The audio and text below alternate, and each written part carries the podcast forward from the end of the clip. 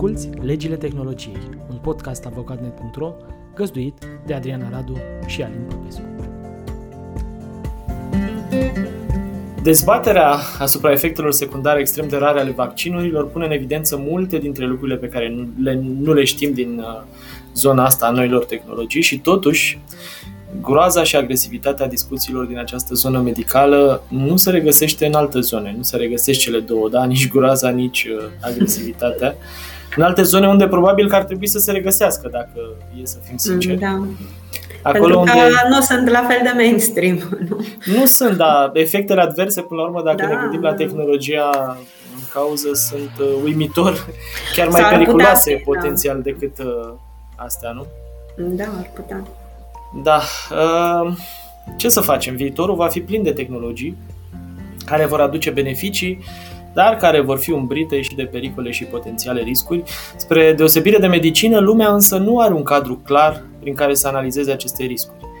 Uh, sau, altfel spus, cred că ăsta e cuvântul mai bun, ar trebui să spunem că nu avea lumea un cadru. Sau nu are încă. Nu are încă, da, exact, pentru că la nivelul Uniunii Europene uh, se lucrează în acest moment tocmai la un regulament care să definească uh, inteligența artificială și modul în care ea ne va schimba viața în viitor. O să vedeți, e genul de regulament care o să aibă aplicare asupra vieților noastre în foarte multe aspecte. Eu cred că în 5 ani de acum înainte regulamentul ăsta o să fie mai prezent decât este GDPR astăzi Probabil. și uh, culmea sau nu, o să vedem tot felul de servicii pe care le folosim uh, bucuroși astăzi, cum încep să schimbe în ochii noștri și forma, și influența, și consecințele atunci când o să începem uh, să vedem cu adevărat ce implicații au ele.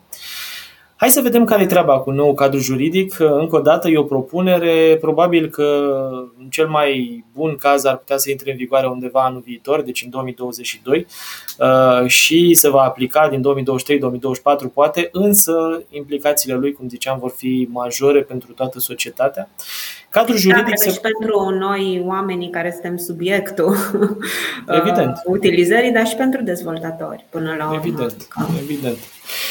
Cadrul juridic se va aplica atât actorilor publici cât și celor privați din interiorul și din afara Uniunii Europene, atât timp cât sistemul de uh, inteligență artificială, pentru că de astfel de sisteme vorbim, uh, este introdus pe piața Uniunii Europene sau utilizarea sa afectează persoane aflate pe teritoriul Uniunii Europene. Deci țineți minte asta. Dacă un sistem de inteligență artificială nu e pe teritoriul Uniunii Europene, e în Australia, America, Israel, oriunde vă imaginați că ar fi, însă acest sistem este introdus pe piața Uniunii, are clienți, să zicem, în Uniune, sau utilizarea sa afectează persoane aflate pe teritoriul Uniunii Europene, atunci regulile despre care o să vorbim noi în continuare se vor aplica. Cu alte cuvinte, la fel ca și în cazul GDPR, europenii pun la cale un regulament care se va aplica actorilor din toată lumea. Pentru că e imposibil să crezi că se creează sisteme, cel puțin asta de inteligență artificială, care să nu aibă clientelă sau să nu se adreseze unor persoane aflate în pe teritoriul Uniunii. Da. Intră sub incidența cadrului, de exemplu, un dezvoltator al unui instrument de selectare a CV-urilor, da, dacă vorbim de recrutare, cât și utilizarea de sisteme de inteligență artificială care prezintă un grad ridicat de risc. Să ne gândim, spre exemplu, la o bancă care cumpără instrumentul de care vorbeam mai devreme de selectarea CV-urilor. Da? Uh, cadrul juridic nu se aplică utilizărilor private, neprofesionale, încă o dată paralela cu GDPR e utilă pentru că nici acolo prelucrările alea domestice de date pe care le facem noi nu sunt uh, supuse reglementării GDPR. Hai să vedem cam ce spune regulamentul, te rog. Vrei să zici nu, ceva? am să zic că aici e o discuție apropo de ce înseamnă utilizări private, mai ales în zona asta de deepfake. Uh-huh. Știi? Uh-huh. pentru că regulamentul ar trebui să acopere sau intenționează să acopere inclusiv uh, software care permite uh, diverse modificări uh, uh-huh. din sfera de deepfake. Ori uneori cele mai nocive forme sunt alea utilizate inclusiv în scopuri private. Așa e. Dar totuși, uite, vezi, noi vorbim acum și oamenii care se uită la noi poate că au impresia că vorbim doar de aplicări SF ale tehnologiei și o să vedeți că da, regulamentul ăsta da. vorbește de niște aplicări pe care noi toți le întâlnim astăzi deja. Deci nu mai vorbim de ceva de peste un an, doi ani, cinci ani, vorbim de ce facem noi cu toții asta. Uh, cum spuneam, Comisia propune o abordare bazată pe riscuri care prevede patru nivele de risc, niveluri de risc. Risc inacceptabil, va fi interzis un set foarte limitat de utilizări deosebit de nocive ale inteligenței artificiale care contravin valorile, valorilor Uniunii Europene, deoarece încalcă drepturile fundamentale. Și aici, hai să luăm un exemplu, evaluarea comportamentului social de către guverne, așa numitul social scoring. Am văzut, mai povestim în viitor despre da, el. La mod generalizat, fel, cumva. Uh-huh. Exploatarea vulnerabilităților copiilor, utilizarea tehnicilor subliminale și, sub rezerva unor excepții foarte, foarte limitate, sistemele de identificare biometrică la distanță în timp real, folosite în spații accesibile publicului în scopul asigurării respectării legii.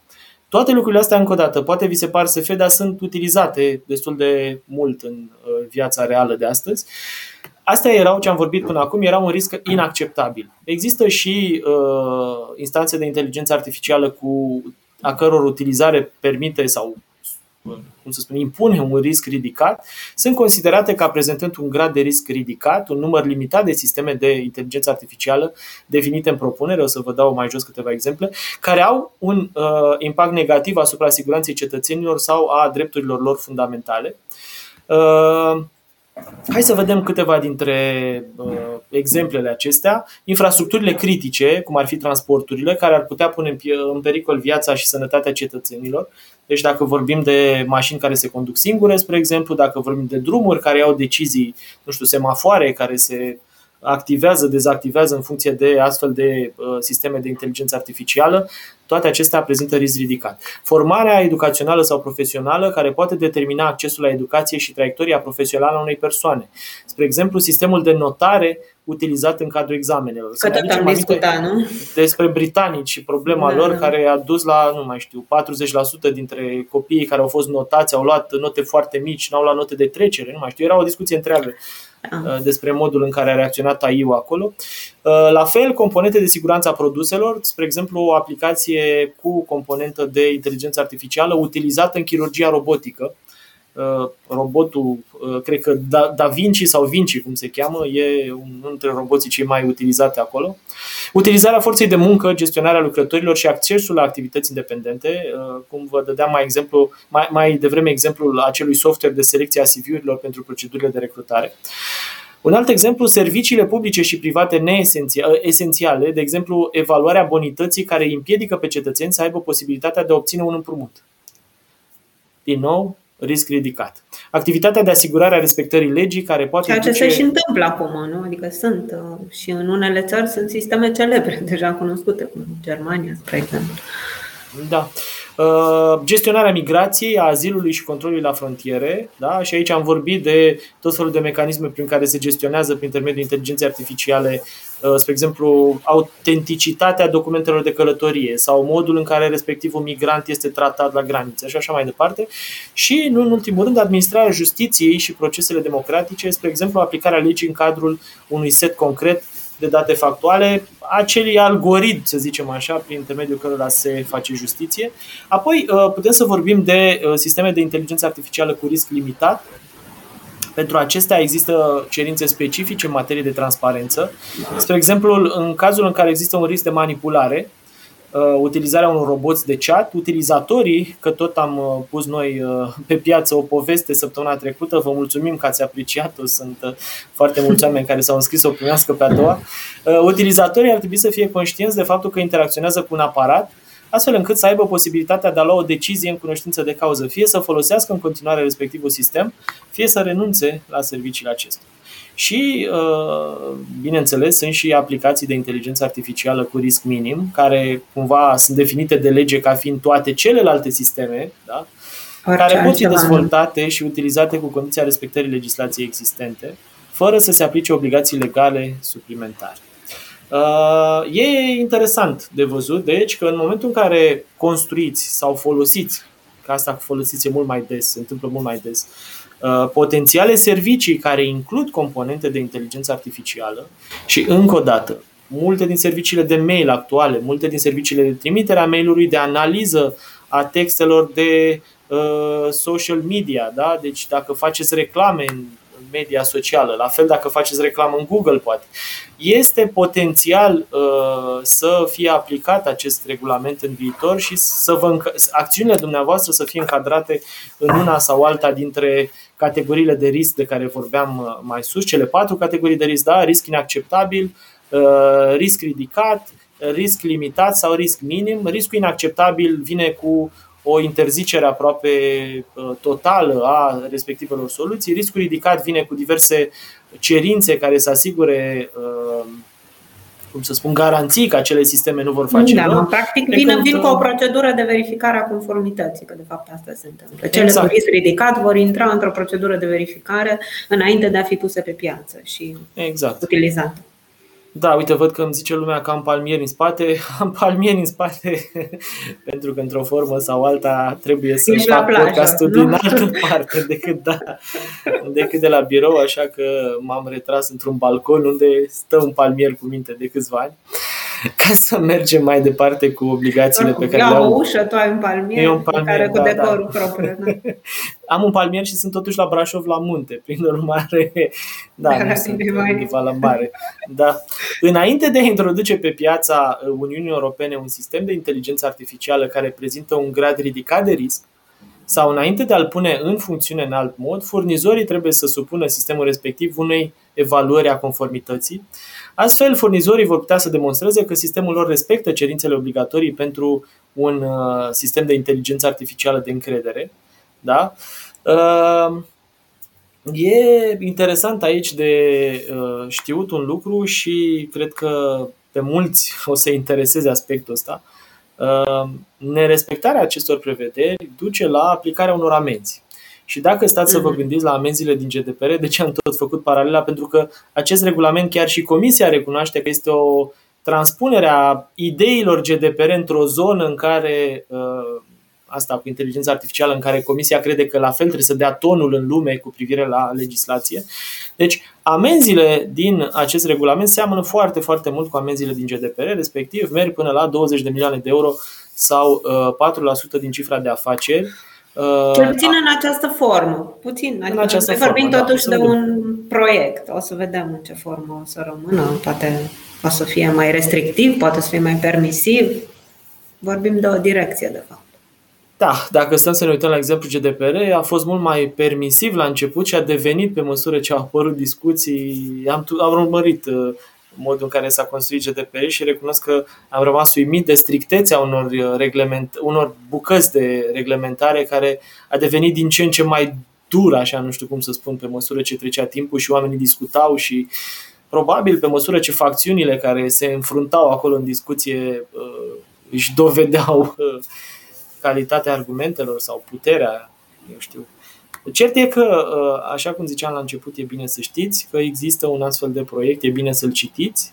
Pentru aceia dintre noastre care aveți uh, norocul sau nenorocul să lucrați deja sau să aveți uh, printre furnizori astfel de soluții de inteligență artificială, ar fi bine să știți de regulile astea pentru că în viitor cu siguranță o să fiți nevoiți să țineți cont de ele în foarte multe cazuri și o să vedeți că există obligații interesante pentru pentru acești furnizori și pentru uh, cei care pun pe piață astfel de soluții.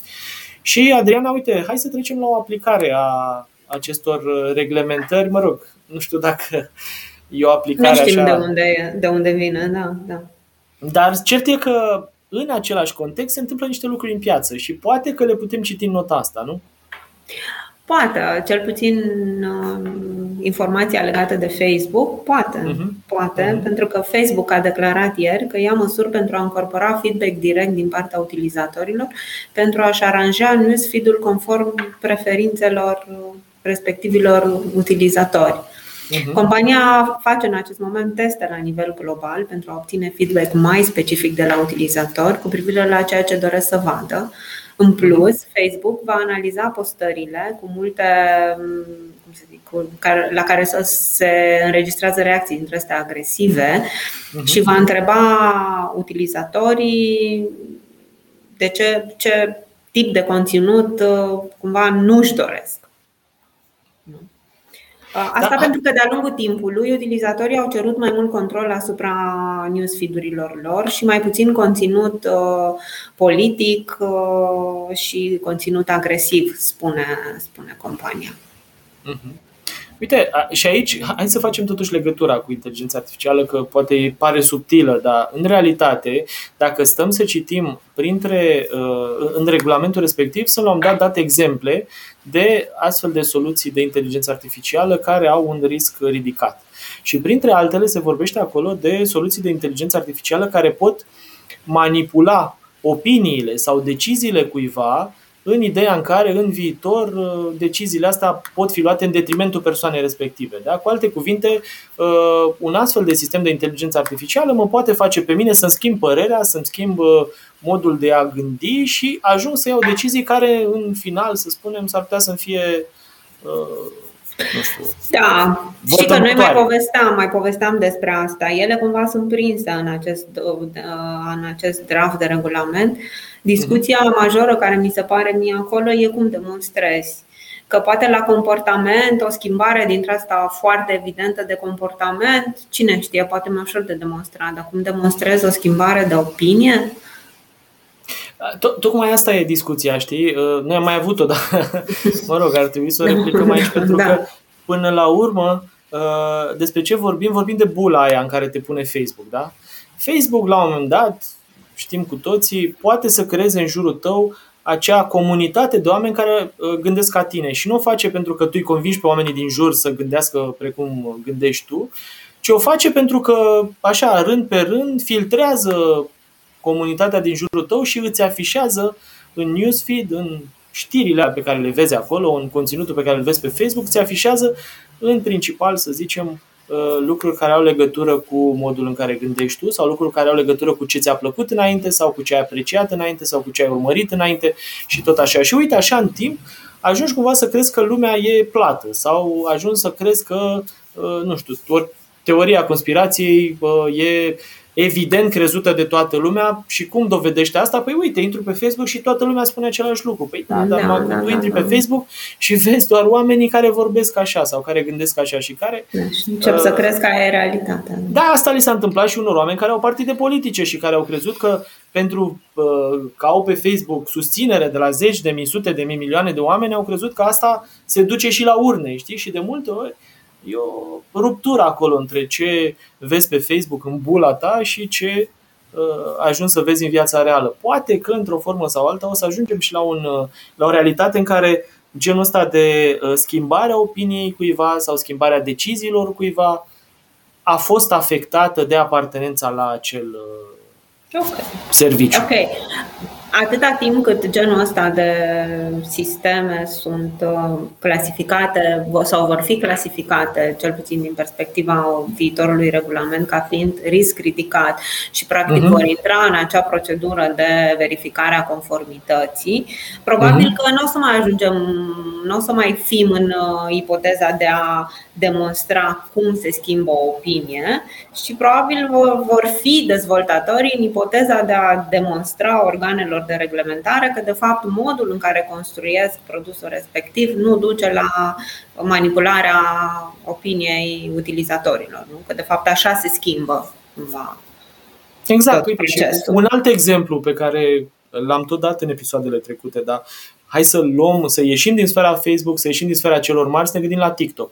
V-am mai dat exemplu în trecut al fetiței din Italia care s-a sugrumat cu o curea pentru că a preluat de pe internet o uh, provocare lansată de prieteni care, mă rog, se, strangul, se strangulau cu da. diverse lucruri Hai, ca să, să poată să se da. filmeze, da, să se filmeze și să râdă unii de alții că leșină și alte uh, asemenea. Numai că fata respectivă a murit. Da? În cazul ăla, până la urmă, faptul că acel conținut a ajuns să fie uh, sugerat de rețeaua socială respectivă. Uh, bine, în Italia s-au întâmplat o fel de lucruri, știți, am discutat despre ele, autoritățile au reacționat, uh, au interzis TikTok să mai uh, înregistreze copii, acum se pune problema să aibă un sistem prin care să se prindă cine sunt copii, care utilizatori sunt copii și care nu. Deci o discuție întreagă acolo. Revenind însă la problema reală, dacă algoritmii de uh, sugestie, să spunem, pe care îi are rețeaua respectivă, ajung să-ți dea tot felul de conținuturi care în timp, dovedit vorbind, îți schimbă modul de a gândi și te trec în sfera uh, conspiraționiștilor sau în sfera celor care se opun unor anumite lucruri, deși înainte nu era așa, uh, în timp s-ar putea să ajungem chiar să vedem uh, răspundere pentru genul ăsta de activitate, care încă o dată nu, nu e dată de nimic altceva decât de nevoia pe care o au rețelele de a scoate în față conținutul care generează cea mai multă atractivitate, să da, care ține utilizatorul în rețea, de fapt. Exact, nu? exact. Asta, da. e, asta deci, e miza pe genul ăsta de... Da, nu e o teorie a conspirației care vine și spune că rețele vor să ne bage pe gât tot felul de subiecte stupide, ci algoritmii sunt construiți în așa fel încât atenția să fie singurul uh, trigger important după care funcționează. Nu mai contează nimic altceva, contează doar să scoți în față acel conținut care îi face pe oameni să comenteze, să dea like-uri, să se uite din ce în ce mai mult, da? să-i ții acolo, să-i ții prezenți. Da, ok. Uh, e curios, da, că Facebook dintr-o dată vine și spune noi am vrea să întrebăm utilizatorii ce apare acolo, nu ne mai interesează să le sugerăm noi neapărat ce apare acolo, ci să-și aleagă ei anumite domenii, anumite lucruri, semn că, într-o formă sau alta, bula asta e pe cale să fie spartă, nu? Că eu așa simt uh, din Poate, probabil, poate că la asta au, au în vedere și cred că ține, cred că e o mișcare care, așa, la bunul simț, poți să o vezi uh, determinată și de faptul că se vor uh, modifica legile și se va pune și mai multă presiune în zona asta, dar și că pare că nu, peste tot sunt discuții apropo de bule. Da, nu e că le avem noi, sau sper că nu suntem și noi într-o bulă în legătură cu discuții despre bule, știi? Da. Da.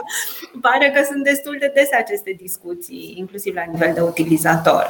Dar uh, o să vedem. Pare că e o legătură. Poate e, poate nu e. Dar uite, poate că Așa ne putem duce și la zona de AdTech nu? și la faptul că, cel puțin așa cum apare în acest proiect de regulament, monitorizarea uh, monitorizarea unor utilizatori pe scară largă pare a fi văzută ca o formă de instanță de inteligență artificială cu risc ridicat. Da, uh-huh. dacă mergem în zona online. În condițiile în care monitorizarea asta, până la urmă, nu se face așa pur și simplu, ci are niște scopuri. are niște da? scopuri. să-i personalizezi, să-i profilezi. Da. Sau Cel puțin în zona de publicitate, e clar că scopul e profilarea pentru a livra publicitate cât mai apropiată de nevoile și de interesele omului respectiv. Uh, dar aici poate asta merită legat cu faptul că Google, în legătură cu aceste servicii, cum să le zicem, de tip AdTech, nu? Cred că așa ar trebui să Tehnologie de livrare, să Tehnologie de livrare de publicitate, da, unde Google acționează ca un intermediar, practic, între agențiile de publicitate și editori, editorii de conținut online. Uh, Google face obiectul unor investigații în acest moment Cred că principala investigație e cea a Comisiei Europene din perspectivă de concurență. Uh-huh. Și uh, Practic, de fapt, ce vreau să spun este că toate zonele astea se întrepătrund într-o formă sau alta. Uh, toată tehnologia, uh, poziția acestor uh, companii furnizoare de tehnologie și care și utilizează tehnologia în scopuri proprii și în scopul altor terți. Practic avem aici o zonă de dreptul concurenței, avem o zonă de protecție a consumatorului, avem o zonă de protecție a datelor și acum vom mai avea o zonă de protecție din perspectiva efectelor tehnologiei pe care o dezvoltă ei, nu? Uh-huh. Deci nu știu cum ar fi zona asta de tehnologie, că ea nu intră la concurență, nu intră la protecția consumatorului, nu intră la uh, protecția date datelor. personale, intră la protecția. Eu nu... Da, e o nouă ramură de, e o nouă ramură, protecție. Nu? Uh-huh. Care sigur da. că capătă, are un conținut și e gândită tocmai din cauza tuturor implicațiilor care derivă din concurență uh, dreptul consumatorilor e mai degrabă intersecția tuturor lucrurilor de care Așa vorbești pare. acolo. Da? E o intersecție da, da. lor. Că până la urmă poți să spui nu neapărat că n-are, ci că are o bucată și de acolo o bucată și de acolo Peste o bucată tot, și de da, acolo. Din fiecare. Da. Din fiecare câte o bucată. Bine, asta se întâmplă unor servicii care uh, devin larger than life, așa știi, sunt mai mari decât uh, ne-am imaginat vreodată că ar putea crește ceva. Că despre asta păi e da, vorba. pentru că nu o să vezi. Sigur că uh, mi-amintesc că scrie în acel regulament că uh, Comisia sau Uniunea Europeană pornește de la premisa că totuși startup-urile de tehnologie și dezvoltarea tehnologiei trebuie încurajată. Da? Și, uh-huh. Dar în același timp, acest tip de tehnologie despre care noi tot vorbim, ea este, dacă ne uităm la ea, cel puțin în acest moment, este mai degrabă specifică companiilor mari și foarte mari. Care sunt americane, în principiu. Care sunt americane, da. Și da, uite, apropo de discuția asta, mi se pare că Uniunea Europeană, da, își propune să investească în inteligență artificială, în mașini electrice, în construcție de baterii, în tot felul de lucruri de genul ăsta și e de aplaudat. Realitatea e că Europa e foarte în spate acum. Dacă ne uităm la China, dacă ne uităm la America, Europa e, nu știu dacă e la nivelul Indiei cumva, da? ca și uh, actori care au plecat de aici. Apropo, felicitări UiPath pentru, pentru listarea da. la bursa din America. Da. Uh, sunt unul dintre exemplele foarte rare până la urmă de companii europene care au reușit asta. Da? În America sunt da. foarte, foarte multe astfel de exemple. În China sunt la fel de multe. Uh, ce vreau să zic este că am de multe ori sentimentul că europenii vor mai degrabă să fie lideri în legislație. Vor mai degrabă să pună întâi gardurile și după aia să creeze ceva înăuntru. Lucru Ceea ce care... nu e neapărat. Poate că nu e. Nu e. mie, mi se pare, mie, mie mi se pare că, știi, pe, pe vremuri, în momentul în care voiai să-ți construiești o, o, o țară sau un stat care să meargă bine, uh, chinezii au pus marele zid pentru că aveau o problemă cu tot felul de năvălitori care veneau și uh, îi omorau, dar în același timp însă nu și-au omorât comerțul. Deci ce mi se pare mie evident este faptul că europenii prin legislația asta, uh, cumva pun atâtea piedici în calea companiilor, încât multe dintre ele încep cumva să se gândească dacă nu cumva au mai multe șanse în altă parte.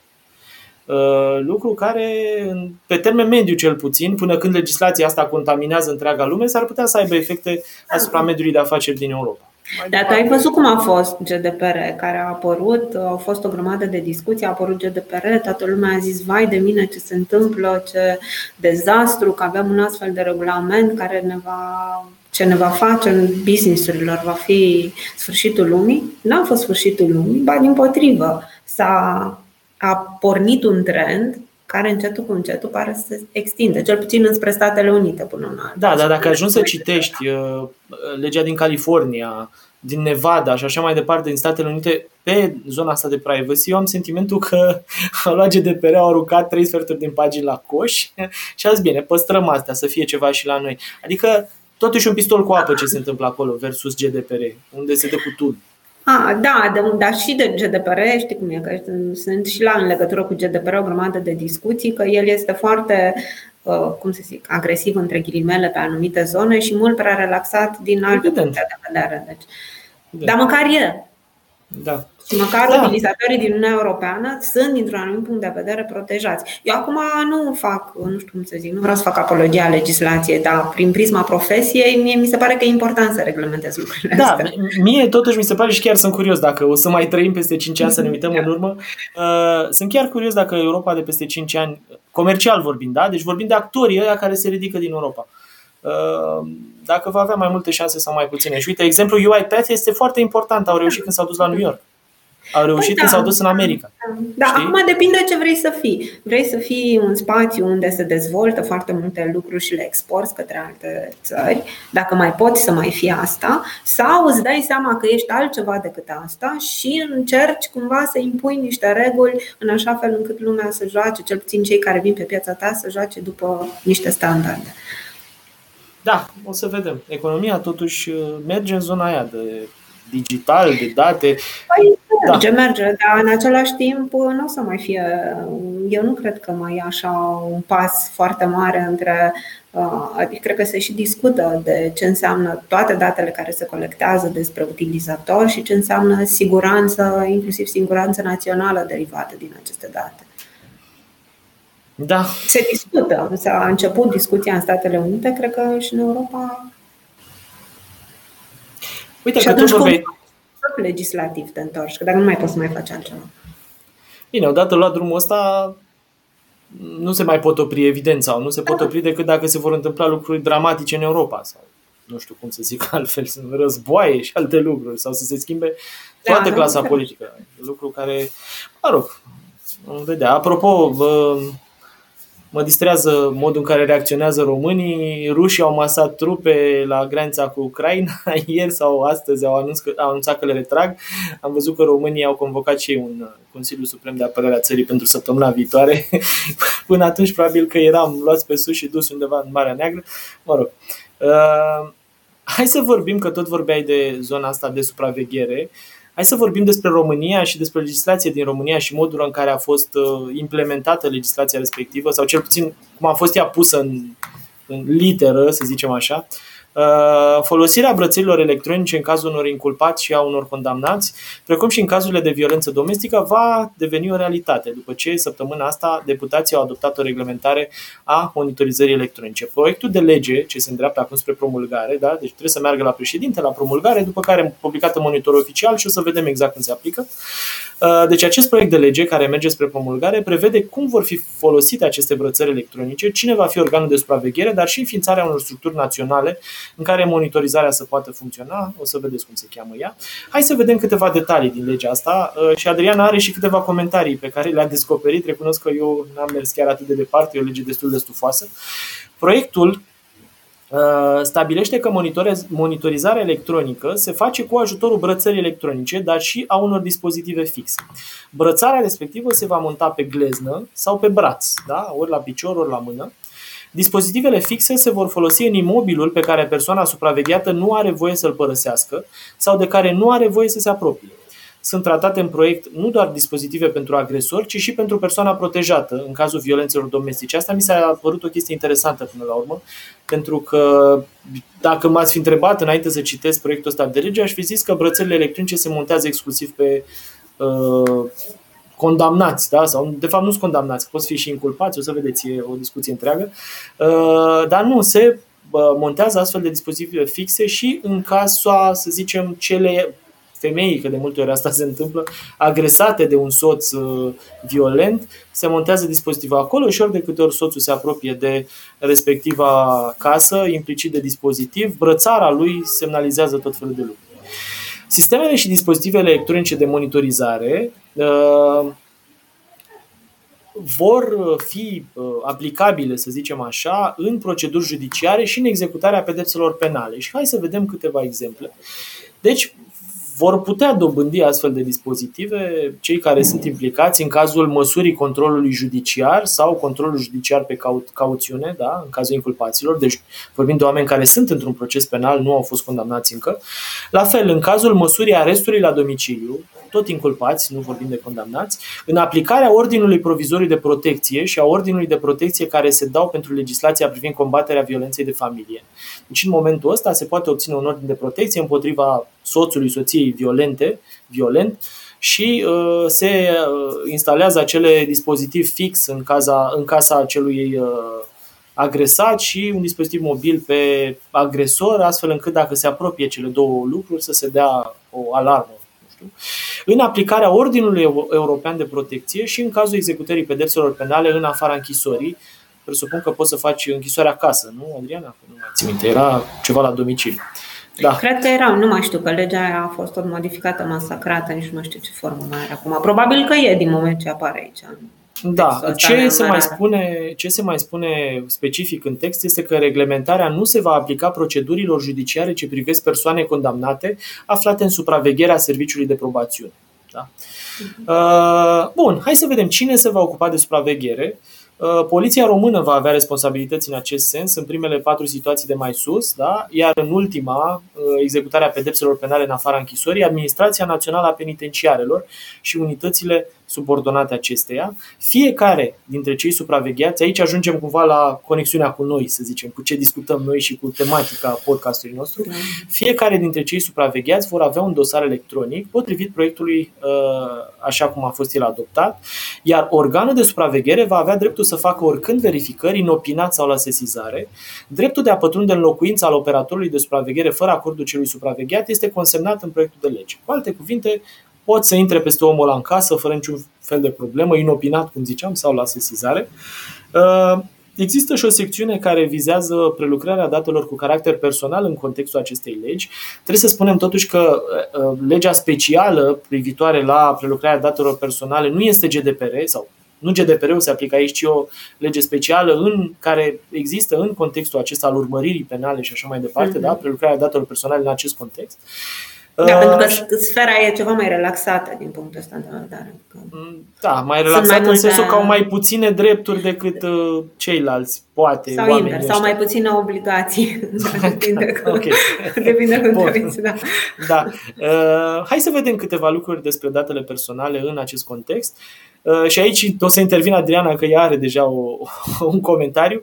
Uh, spune legea că datele nu se pot utiliza în alte scopuri, cu excepția cazului în care legea prevede altfel. Și să vezi ce lege prevede altfel, păi tocmai legea asta prevede altfel, nu? Și ce zice Adriana? Prevede, da, prevede altfel, dar să știi că eu, cum îți ziceam, n-am înțeles. Uh, adică eu sunt două texte cu privire la cum pot fi folosite, la în ce alte scopuri. Practic tot hai în scopuri de urmărire spunem, penală, dar...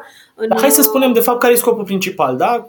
Eu am brățară de Scopul principal este să-l urmăresc, da, să-l urmăresc că respectă regulile impuse prin măsurile care au fost adoptate. Nu știu, că nu se apropie la, nu se duce cât la victimă sau nu depășește domiciliul. Sau nu ieșit la domiciliu. Da, da, diverse În momentul lucruri. în care se întâmplă triggerele astea, sistemul emite niște alarme, da? Că așa da, funcționează. Nu este o monitorizare da, continuă. Da. Nu e monitorizare continuă, înțeleg eu. Da, în sensul că nu stă cineva, nu, și nu stă cineva cu ochii pe uh-huh. Sistem să vadă dacă omul a părăsit sau nu a părăsit zona, ci sunt niște alerte care se emit uh, de către sistem. Dar ce mai zice legea asta este că, spre exemplu, organele de urmărire penală, cu autorizarea prealabilă a judecătorului de drepturi și libertăți, au acces la datele de localizare din sine, așa se cheamă sistemul ăsta. Uh-huh. Și vine aici și zic, dacă sunt îndeplinite cumulativ următoarele condiții și aici devine, mi-a atras mie atenția, nu știu dacă e interesant sau nu, mie mi-a atras uh-huh. atenția. Există o suspiciune rezonabilă cu privire la săvârșirea unei infracțiuni. Și acum, chiar căutam în timp ce vorbeai, dintre cele prevăzute la 139 alin 2 din legea 135 pe 2010 privind cod de procedură penală. Problema e că la 139 alin 2 nu există niciun fel de infracțiune. Cred că ai zis 135. Nu, scrie 139, 139 alin 2 din legea 135 pe 2010 privind cod de procedură penală. Dacă citim 139 alin 2 din uh, legea privind cod de procedură. A, stai un pic, că nu, că mă uitam mai ora. Nu, nu e. Da. Probabil că e. Mă uitam la cod de procedură civilă sau probabil că e ceva. Și nu ți-a părut nimic ciudat, nu? Păi, dar nu, găseam acolo conectivitate. Zic, bă, ce conectivitate? În fine. Mm-hmm. Da, Trecem okay, mai departe. Ce mhm. zic uh-huh. după aia? Trecem. Se presupune că sunt niște infracțiuni acolo, probabil că sunt. Zice uh-huh. sau unei infracțiuni de concurență neloială, uh-huh. de evadare de fals în înscrisuri, poate are vreo legătură, infracțiuni privind nerespectarea regimului armelor, poate că e vreo legătură, mai ales pe zona aia de violență. Uh, a unei infracțiuni privind respectarea dispozițiilor privind introducerea pe piață de deșeuri și reziduri, jocuri de noroc și droguri. Cu alte cuvinte, alte... Uh, poate nu înțelegem noi legea bine. Aici recunosc că n-am citit-o foarte, foarte în amănunt, dar la cum înțeleg eu așa spiritul din ce am citit, încă o dată, se emit niște alerte, da? cum ai zis tu, în momentul în care omul face diverse lucruri. Când iese din casă, când se apropie de casa cealaltă și așa mai departe. Cu alte cuvinte, tu, polițist, procuror, ce ești tu acolo, judecător, poți să încuvințezi utilizarea acelor uh, informații din alerte ca să vii să-mi dai în cap pe un alt caz care are uh, ca obiect, să zicem, ideea de concurență neloială. Da. Nu? Da. Ciudat. Poate e ciudat, să... Probabil că are legătură cu, da, se, se suprapun ele, 139 din 2, acum am uitat, e supravegherea tehnică care se poate dispune pe anumite tipuri de infracțiuni. Infracțiuni contra securității naționale, trafic de droguri, operațiuni legale cu precursori. Deci unele se suprapun oricum. Dar concurența neloială cred că nu e acolo. Pentru că nu, e nouă. Părerea mea e așa că dacă vorbim de concurență neloială în contextul ăsta, ar trebui să fie o, o chestie care, nu știu, atentează la siguranța națională, poate. Adică să vorbim de o concurență neloială, da, aia care afectează toți cetățenii României, că altfel buticul din colț îi face concurență neloială buticului din celălalt colț al străzii și să spui că asta te îndreptățește pe tine să iei date din uh, SIME ăsta și să le folosești uh, pentru că e un pericol atât de mare cu concurența asta neloială încât, uh, uh, mă rog, să Mie se justifice o astfel de utilizare. Mi se pare o mare, mi se pare o discuție, mi se pare că se va putea porni o discuție inclusiv cu privire la constituționalitatea sau neconstituționalitatea acestui text. Da, și uite, hai să și spunem și asta că uh, citeam acum, sistemul de monitorizare va putea primi mai multe tipuri de alerte, da? ca să vorbim și ce sunt alertele astea, în funcție de activitatea celui supravegheat sau de modul de funcționare a dispozitivului. Astfel, alerta de apropiere față de persoana protejată, victima violenței domestice, care deține și ea un dispozitiv de supraveghere. V-am zis la fix, da? Alerta de defecțiune, cu alte cuvinte se strică brățara, trebuie să semnalizeze că e stricată. Alerta de părăsire a imobilului, încă o dată e logic, există un geofencing acolo, se pune un gard așa virtual și în momentul în care depășește gardul ăla, se trimite uh, o alertă. La fel, alertă de depășire a perimetrului dat. Deci nu trimite alerte pe principiu ești în dormitor, ești în sufragerie, ești pe strada nu știu care, ești pe strada nu știu care. Nu, el trimite alerte doar în condițiile în care tu agresorul. Ieși din spațiul ieși sau dacă te lasă să da, sau dacă te lasă să ieși, că e în contextul acela al ordinului de restricție, poți să te plimbi liniștit în toată lumea, mai puțin în perimetru X, care e casa celui agresat, da? Nu o să trimit alerte, ești în uh, Papua Noua Guinee și acum ești în Australia. Să trimit alerte Teoretic doar... n-ar trebui, da. Ești să poți să fii. Ei, și hai să mai spunem încă două lucruri, că și astea cred că erau utile. Datele privind semnalările, precum și datele de localizare aferente acestor semnalări, alerte, vor fi păstrate pentru o perioadă de 2 ani de la momentul încetării localizării electronice. Ulterior, datele se șterg automat. Și mai e o interdicție acolo care mi se pare importantă, prelucrarea în acest sistem a unor date care dezvăluie originea rasială, etnică, opiniile politice, religioase, convingeri filozofice, apartenența la un sindicat și așa mai departe, toate lucrurile astea care în mod normal în GDPR sunt în sfera datelor sensibile, datelor speciale, da. prelucrarea lor este interzisă de către sistemul ăsta. Poate Teoretic n-ar uh, trebui să te ducă sistemul la colectarea acest, acestui tip de date, teoretic, așa cum îl vezi în lege. Practic, poate că se poate din moment ce au simțit nevoia să introducă o astfel de uh, excepție, în același timp, ți-am zis, mie mi se pare acolo, apropo de compatibilitate de scopuri, mie mi-e greu să înțeleg. Poate dintre cei care ne ascultă ne poate da cineva o explicație mai logică, să zicem așa, la chestia asta. Poate noi nu o vedem, e posibil și asta, nu trebuie să fim uh, neapărat da, convinși că avem dreptate. Da, dar e important să ne lămurească cineva aspectul ăsta pentru că ar fi cumva o, cum să zic, o definiție ciudată a, sau o prevedere ciudată a legii Mie mi-a sărit în ochii cu concurența neloială, adică eu nu, nu, nu văd, dar poate fi vreo legătură. Cum, zici, cum zici și tu, poate nu ne imaginăm, suntem lipsiți de exact. imaginație în momentul ăsta. Exact. Ei, ne căutăm imaginație oricum până săptămâna viitoare, că uite am ajuns la finalul uh, episodului de astăzi. Ne auzim uh, vinerea viitoare, tot așa, undeva în jur de 11, 11, 12, depinde cum, cum reușim să ne facem setup-ul. Eu nu știu dacă o să mai am palmierul lângă mine, dar găsesc eu alte plante și le folosim și pe nu în scop etnobotanic, ca să fie clar, da. Mulțumim mult și ne auzim vinerea viitoare. Weekend frumos! La revedere!